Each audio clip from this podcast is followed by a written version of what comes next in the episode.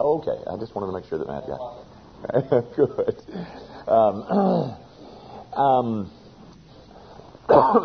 One of the books that I have not read it, I must confess, but is often quoted. I'm going to have to break down and read it. It's a secular book by a man by the name of Neil Postman, and the title of the book is "Amusing Ourselves to Death." And it's a commentary on the culture in which we find ourselves. And he makes several comments, and there's only two things that I want to draw to your attention from this. But Boston in the 18th century was the focal point of radiating the American spirit. New York in the 19th century, and Chicago in the early 20th century.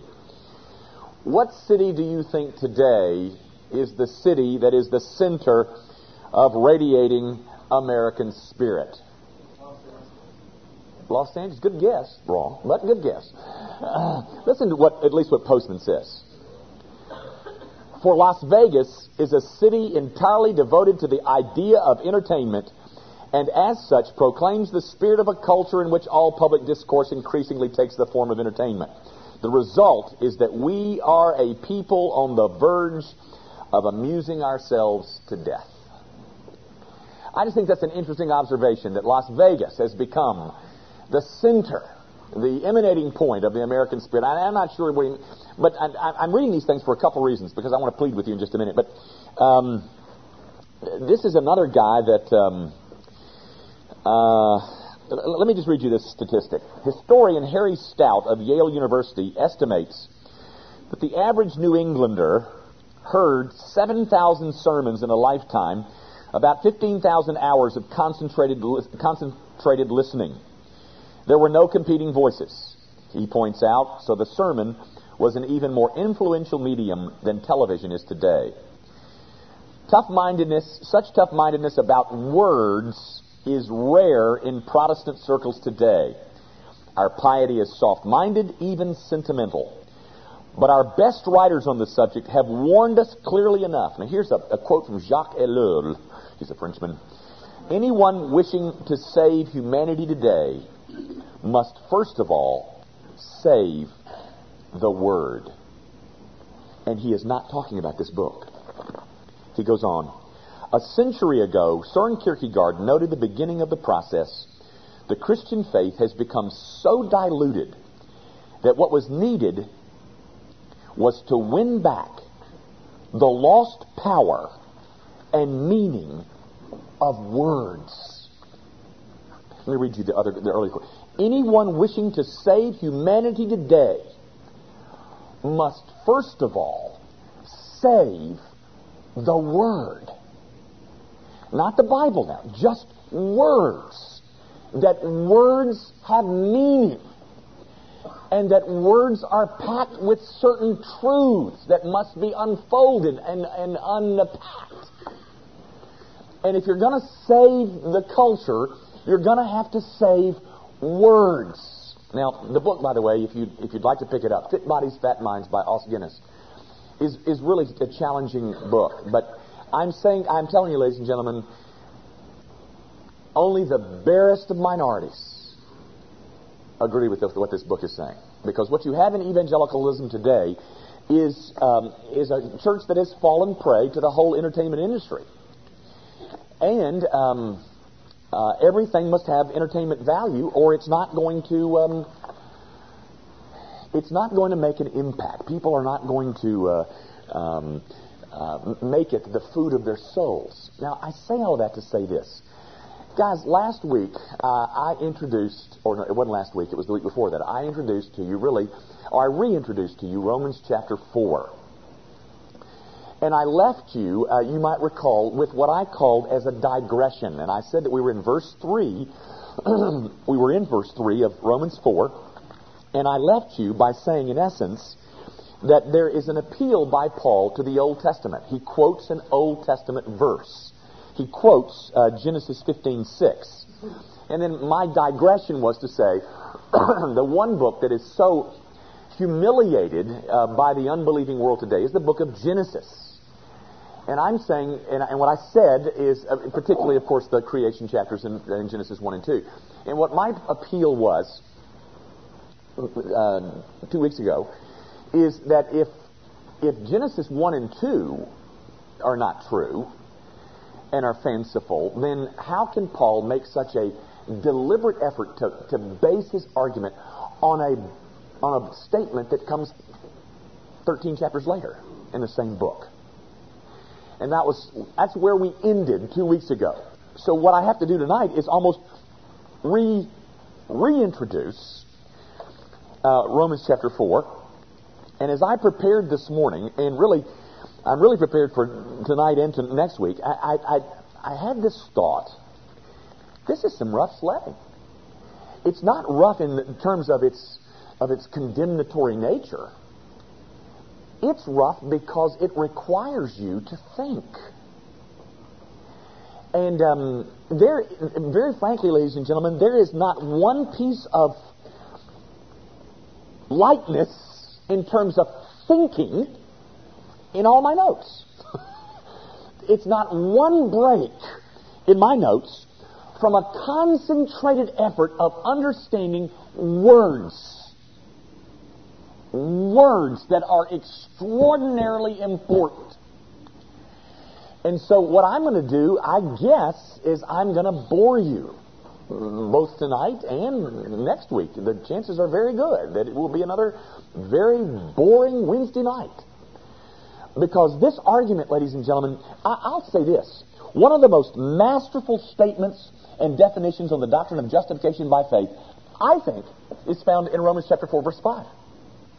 And I've never really thought of that way. I mean, a statement of justification by faith in Romans 4, 5? So what I'm asking you to do, you've heard this language before, to gird up the loins of your mind. Ladies and gentlemen, if we do not understand, Jimmy called you a backbone, and in large measure I agree with him. If the words of this marvelous truth just basically are ho-hum to us, then, you know, then who's going to save humanity? Because we've got to understand every word. So, with that, I want to reintroduce to you Romans 4, verse 3, where you find Paul quoting a verse from Genesis 15:6. That is all it is. It is a quote from Genesis 15:6. But it is the first time that the doctrine of justification by faith is stated clearly in the Bible. And you will note, very interestingly, it is stated in Genesis 15. The first time that the doctrine of justification by faith alone is stated in the Bible, it is stated in Genesis 15:6. Not John 3 or Romans 7. It's stated in Genesis 15. So that would mean that it's contained in the Old Testament, not the New, which is an interesting concept for many. Now, you don't need to turn to Genesis 15 because Genesis 15:6 is right there in verse 3. It's simply a quote.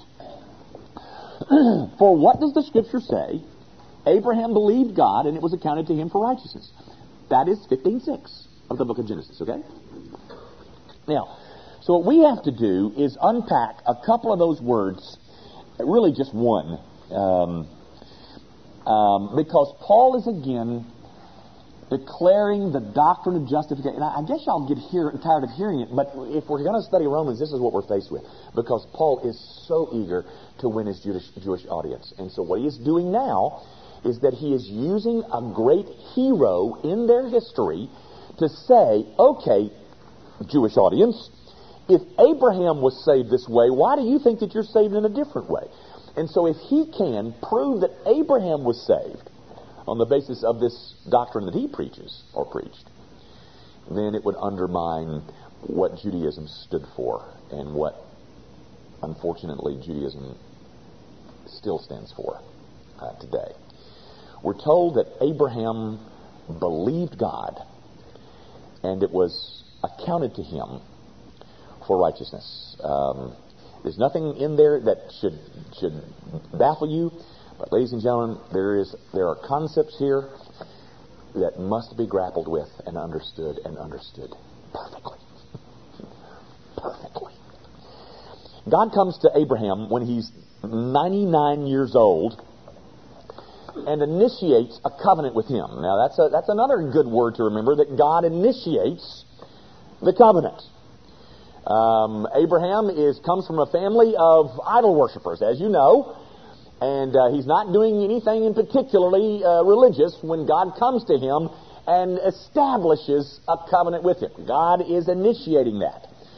The blessings of that covenant, initiated by God, are woven into 3 or 4 chapters. Genesis 12, Genesis 15, Genesis 17. But essentially, the essence of the blessings of the covenant that God establishes with Abraham, essentially the blessing is this, that through you, Abraham, and your descendants, all of the nations of the earth are going to be blessed, which is a very subtle reference to Christ. Through you, Abraham, and through your descendants, everybody in the face of the planet is going to be blessed, ultimately through you. That is the covenant that, or essentially the covenant. There's other things. He promises the land. He promises a posterity. But in essence, the covenant is, not only am I going to give you a heritage, a family, a son, but through you and your descendants, all the nations of the earth are going to be blessed. And then, in Genesis chapter 22, a very famous chapter of Scripture, great drama in Genesis 22, when Abraham is asked to go sacrifice his son Isaac on the hill on the Mount of Moriah. In that event, Abraham gets a little bit more clarity as to what God is really up to. Surely you understand that Abraham didn't understand things fully. He didn't understand things as well as you and I understand them. But I want you to stick your finger in Romans 4, and if you can find John 8 real quick, I want you to see a statement that Jesus makes in John 8, verse 56. He again is speaking, Jesus is speaking to a Jewish audience, and he says in John 8:56, "Your father Abraham rejoiced to see my day," says Jesus, "and he saw it and was glad." Jesus said, your father Abraham, Mr. and Mrs. Jew, Abraham saw my day. He saw it not real clearly. In fact, he was separated from it by 2,000 years of unclarity. But he saw something about Jesus' day. And he got a large dose of clarity in Genesis 22. You do know, do you not, that it is in Genesis 22 where we are given this name,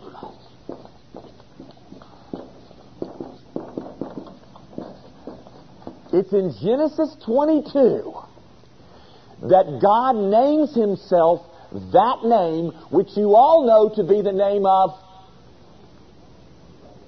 God will provide.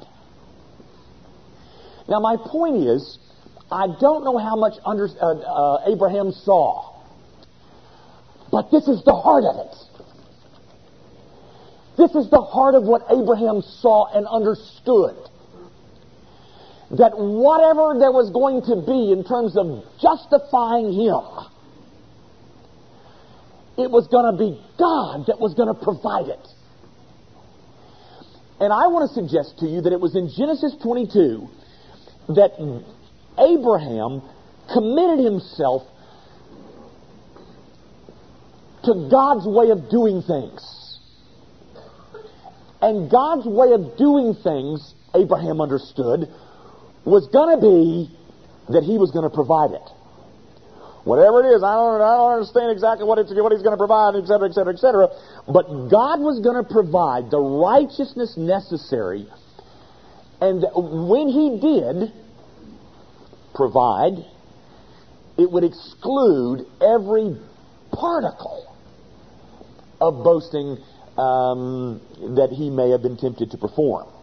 What I'm suggesting is the thing that Abraham understood was that salvation somehow was going to be a God-provided thing. Now, again, as the Scriptures unfold, we get more insight as to what it's going to be like. I was a suffering servant and, you know, and all that business. But the one thing that Abraham got is that Jehovah Jireh, is that God was going to have to provide it. Whatever it is, God was. So what he did is committed himself to the fact that God would provide. Now, I'm suggesting that that's what verse 3 of Romans 4 means, that Abraham believed God. Well, what did he believe? He believed, I don't know what you're going to do and how you're going to do it, but whatever it is, you're going to do the providing. And so by believing that, by, I hate to even use the word, but by exercising faith at that moment that God would provide whatever it is he's going to provide, at that moment, we are told, it was accounted to him for righteousness. Now, ladies and gentlemen, here is where the distinctions get very, very important. Abraham believed God. By his so doing, that is not righteousness. What Abraham did is not right. Faith is not righteousness. Faith sets in motion God's giving righteousness or accounting. And we're going to get to that word and spend a good deal of time on it. By faith, Abraham becomes reckoned as righteous. Faith is the recipient of the righteousness by which God justifies sinners. Faith is not the righteousness. Faith is simply the thing that God has granted us that allows us to see that whatever he's going to do, he's going to have to be the provider of it. What we need to stand before God is righteousness. The righteousness came when it was provided outside of us. And then the very righteousness that was demanded of me is provided by God.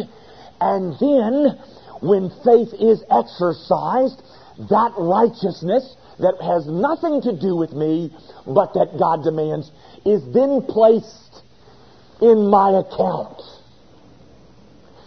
And that's the word that I want us to spend a few minutes on right now. First of all, how many of you have this New Geneva Study Bible? How many of you have this? Oh, 25 of you, I guess. I want you to look in the margin, because I thought this was so interesting this morning. If you look in the margin and you see under verse 3, there's a little, well, look in verse 3 and you'll see there's a 2 next to the accounted. Now go over here to the margin and you see number 2, imputed, credited, reckoned, counted. The point is that the translators of this word, the Greek word is logizomai. That's not the word that you find here, but that's the Greek word, logizomai. So the translators come to this word, logizomai. And they're trying to say, well, you know, what English word should we use? Well, I don't know. In their opinions, the best word was accounted. But over in the margin, they say, well, it could also be translated imputed, credited, reckoned, or counted. All I'm doing that for is to let you know, ladies and gentlemen, those are going to help you understand the term logizomai. And it is a very critical word here. In fact, the same word is found in verse 6, and it is translated imputes in this Bible I got. Get this, ladies and gentlemen.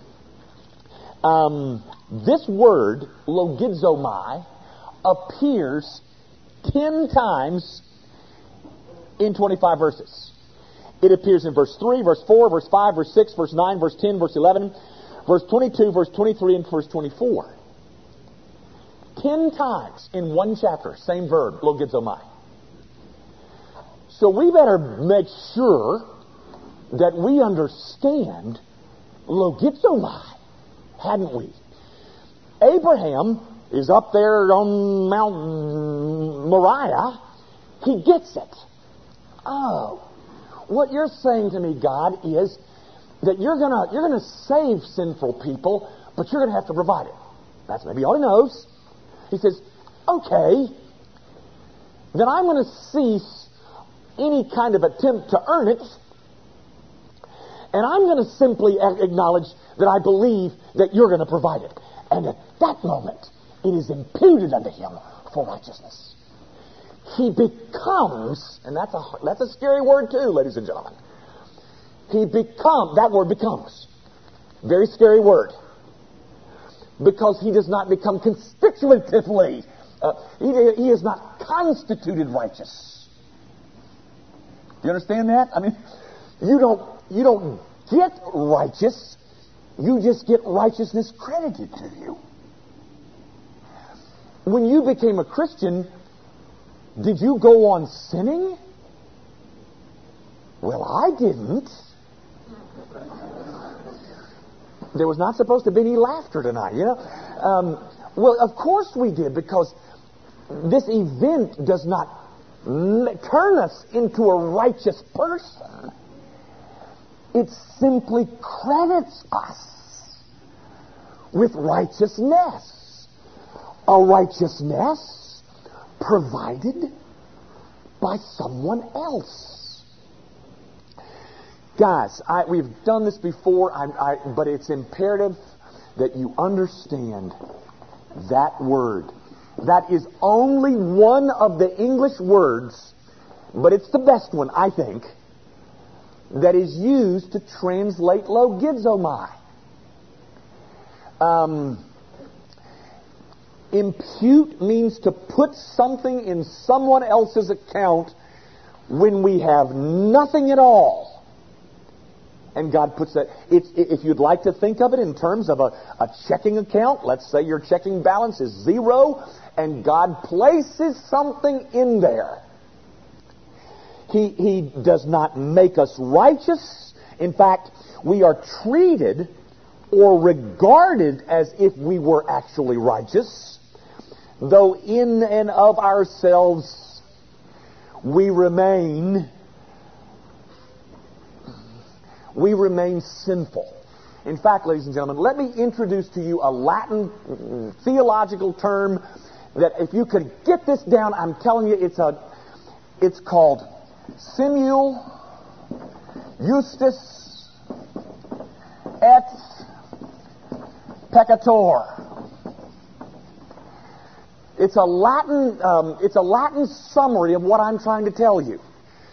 Simul. At the same time, Justus. At the same time, just. And what's a peccadillo? It's a small sin. At the same time, just and sinful. We're going to have to come back to that in the next verse, by the way, guys.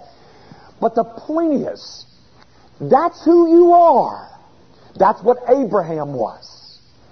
At the same time that Genesis 15:6 occurred, at the same time, he was just and yet sinful.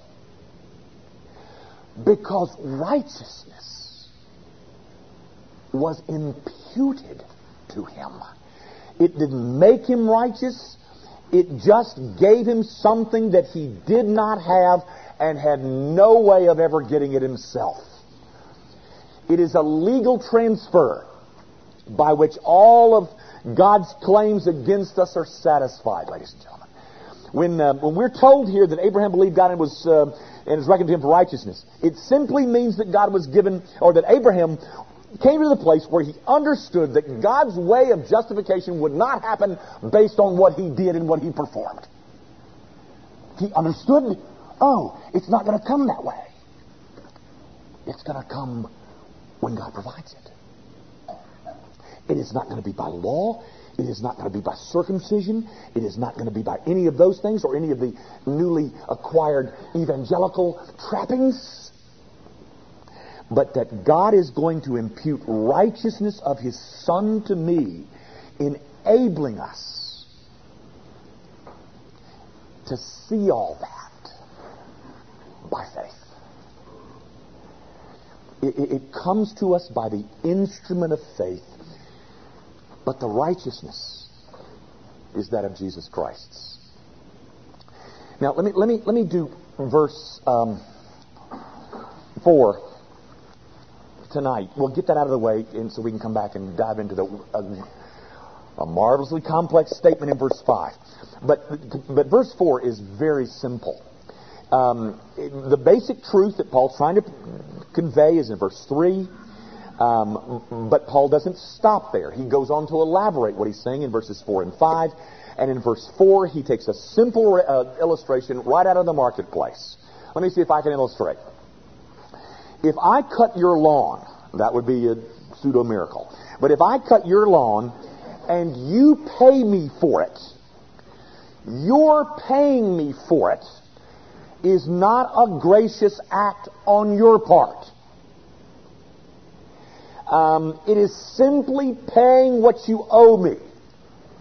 It was a wage, and thus it was an obligation that was on you. Look at what he says. Now, to him who works, the wages are not counted as grace, but as a debt. If I cut your grass, and I ring the doorbell, and I say to you, $75, please, and you give me $75, you have not done a gracious thing to me. You have simply paid something that you owed. And there is obligation on you to pay what you owe.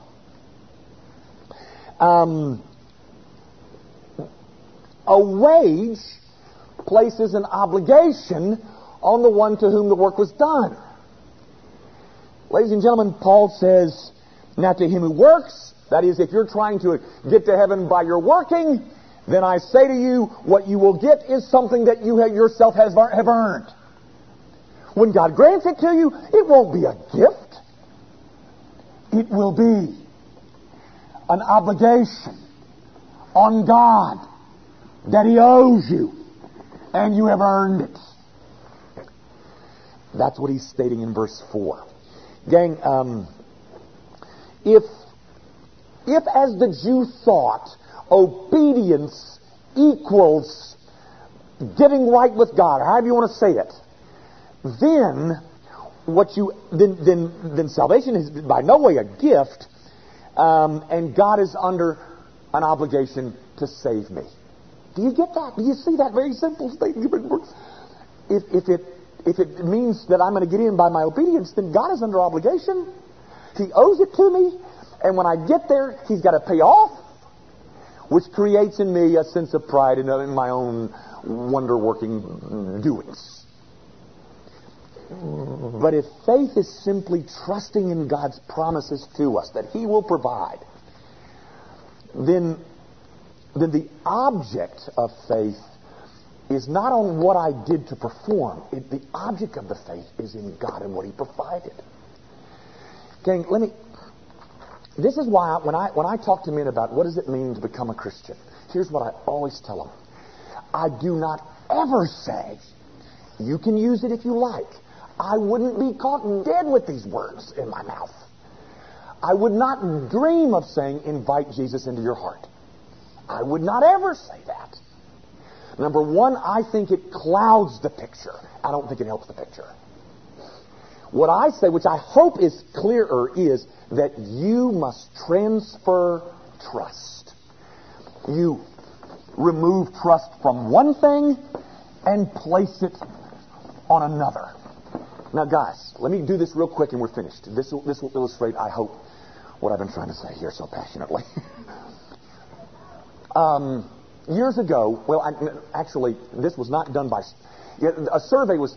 R.C. Sproul used to be the director of evangelism at the First Presbyterian Church in Cincinnati. Did you ever? No. Well, he surveyed people and what they thought about how they were going to get into heaven. And it was either 97 or 98% had one of three answers that they gave to this question. Here's the question. Assuming for the moment that there is a heaven, what would you think would be the terms of entrance into heaven? Because some people don't even believe in heaven. But assuming for the moment that there is a heaven, what would you suggest would be the terms of admission into heaven? The first reply that came in this 97% figure was this: because I've tried to be good.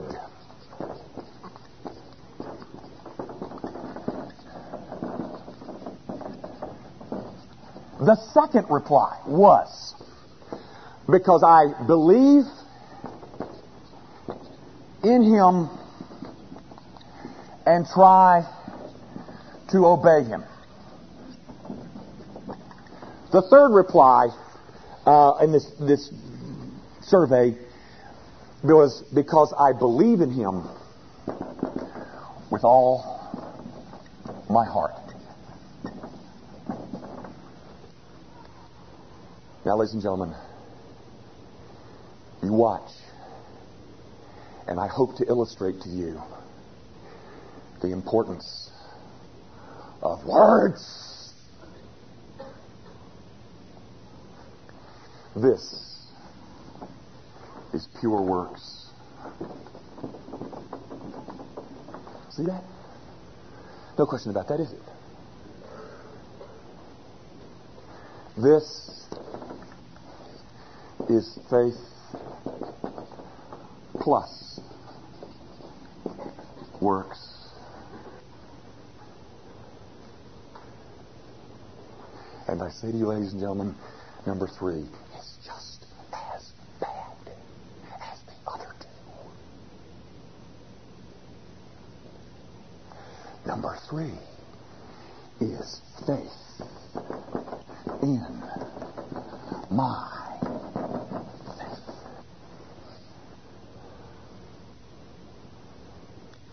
that, ladies and gentlemen, because I believe in Him with all my heart, will not save you. Do you see how utterly contrary this is? It sounds wonderful to what Abraham did.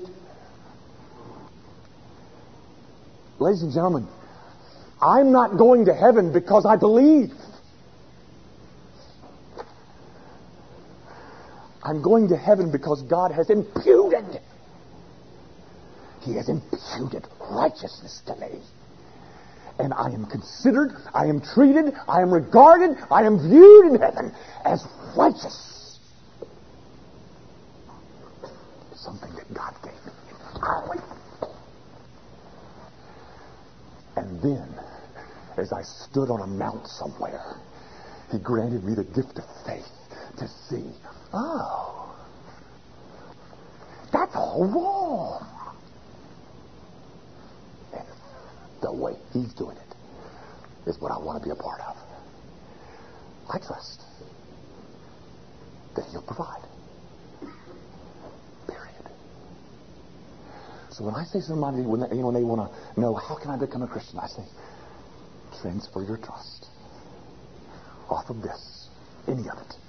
Yourself and religion and pure works. Get rid of all that. Because the thing that saves us is that when we believe God, He reckons to us. He reckons righteousness. He imputes us as right. He imputes righteousness to us. There's any word that you like that will make it more clear. But ladies and gentlemen, when Abraham believed God, he said, I'm committing myself to God's way of doing things. And God's way of doing things is imputing righteousness, not earning it. Because I believed in my faith required of Him. Now, ladies and gentlemen, I hope that is 92% clear. Because, gang, it's imperative that it be. See, all of these words, that's why they're so... Now, I read you that stuff at the beginning. Words can make a difference. These words are wrong. Let's go. Our Father, I pray that you will take my vain babblings and make them in some way very understandable to your people, such that they can clearly and precisely define what it is that they're standing on. That they are not standing on their faith, but they are standing on righteousness provided by Jesus Christ in all of His perfect obedience. The very thing that you demanded, you provided. And I got it because you gave it to me. And not only that, you granted me the gift of faith to see it and understand it and embrace it. Lord God, like the meaning of rich, profound words never lose their value among us. Use us, O God, to win the culture that is entertaining itself to death. We ask it all in Jesus' name. Amen. Thanks, guys, and good night.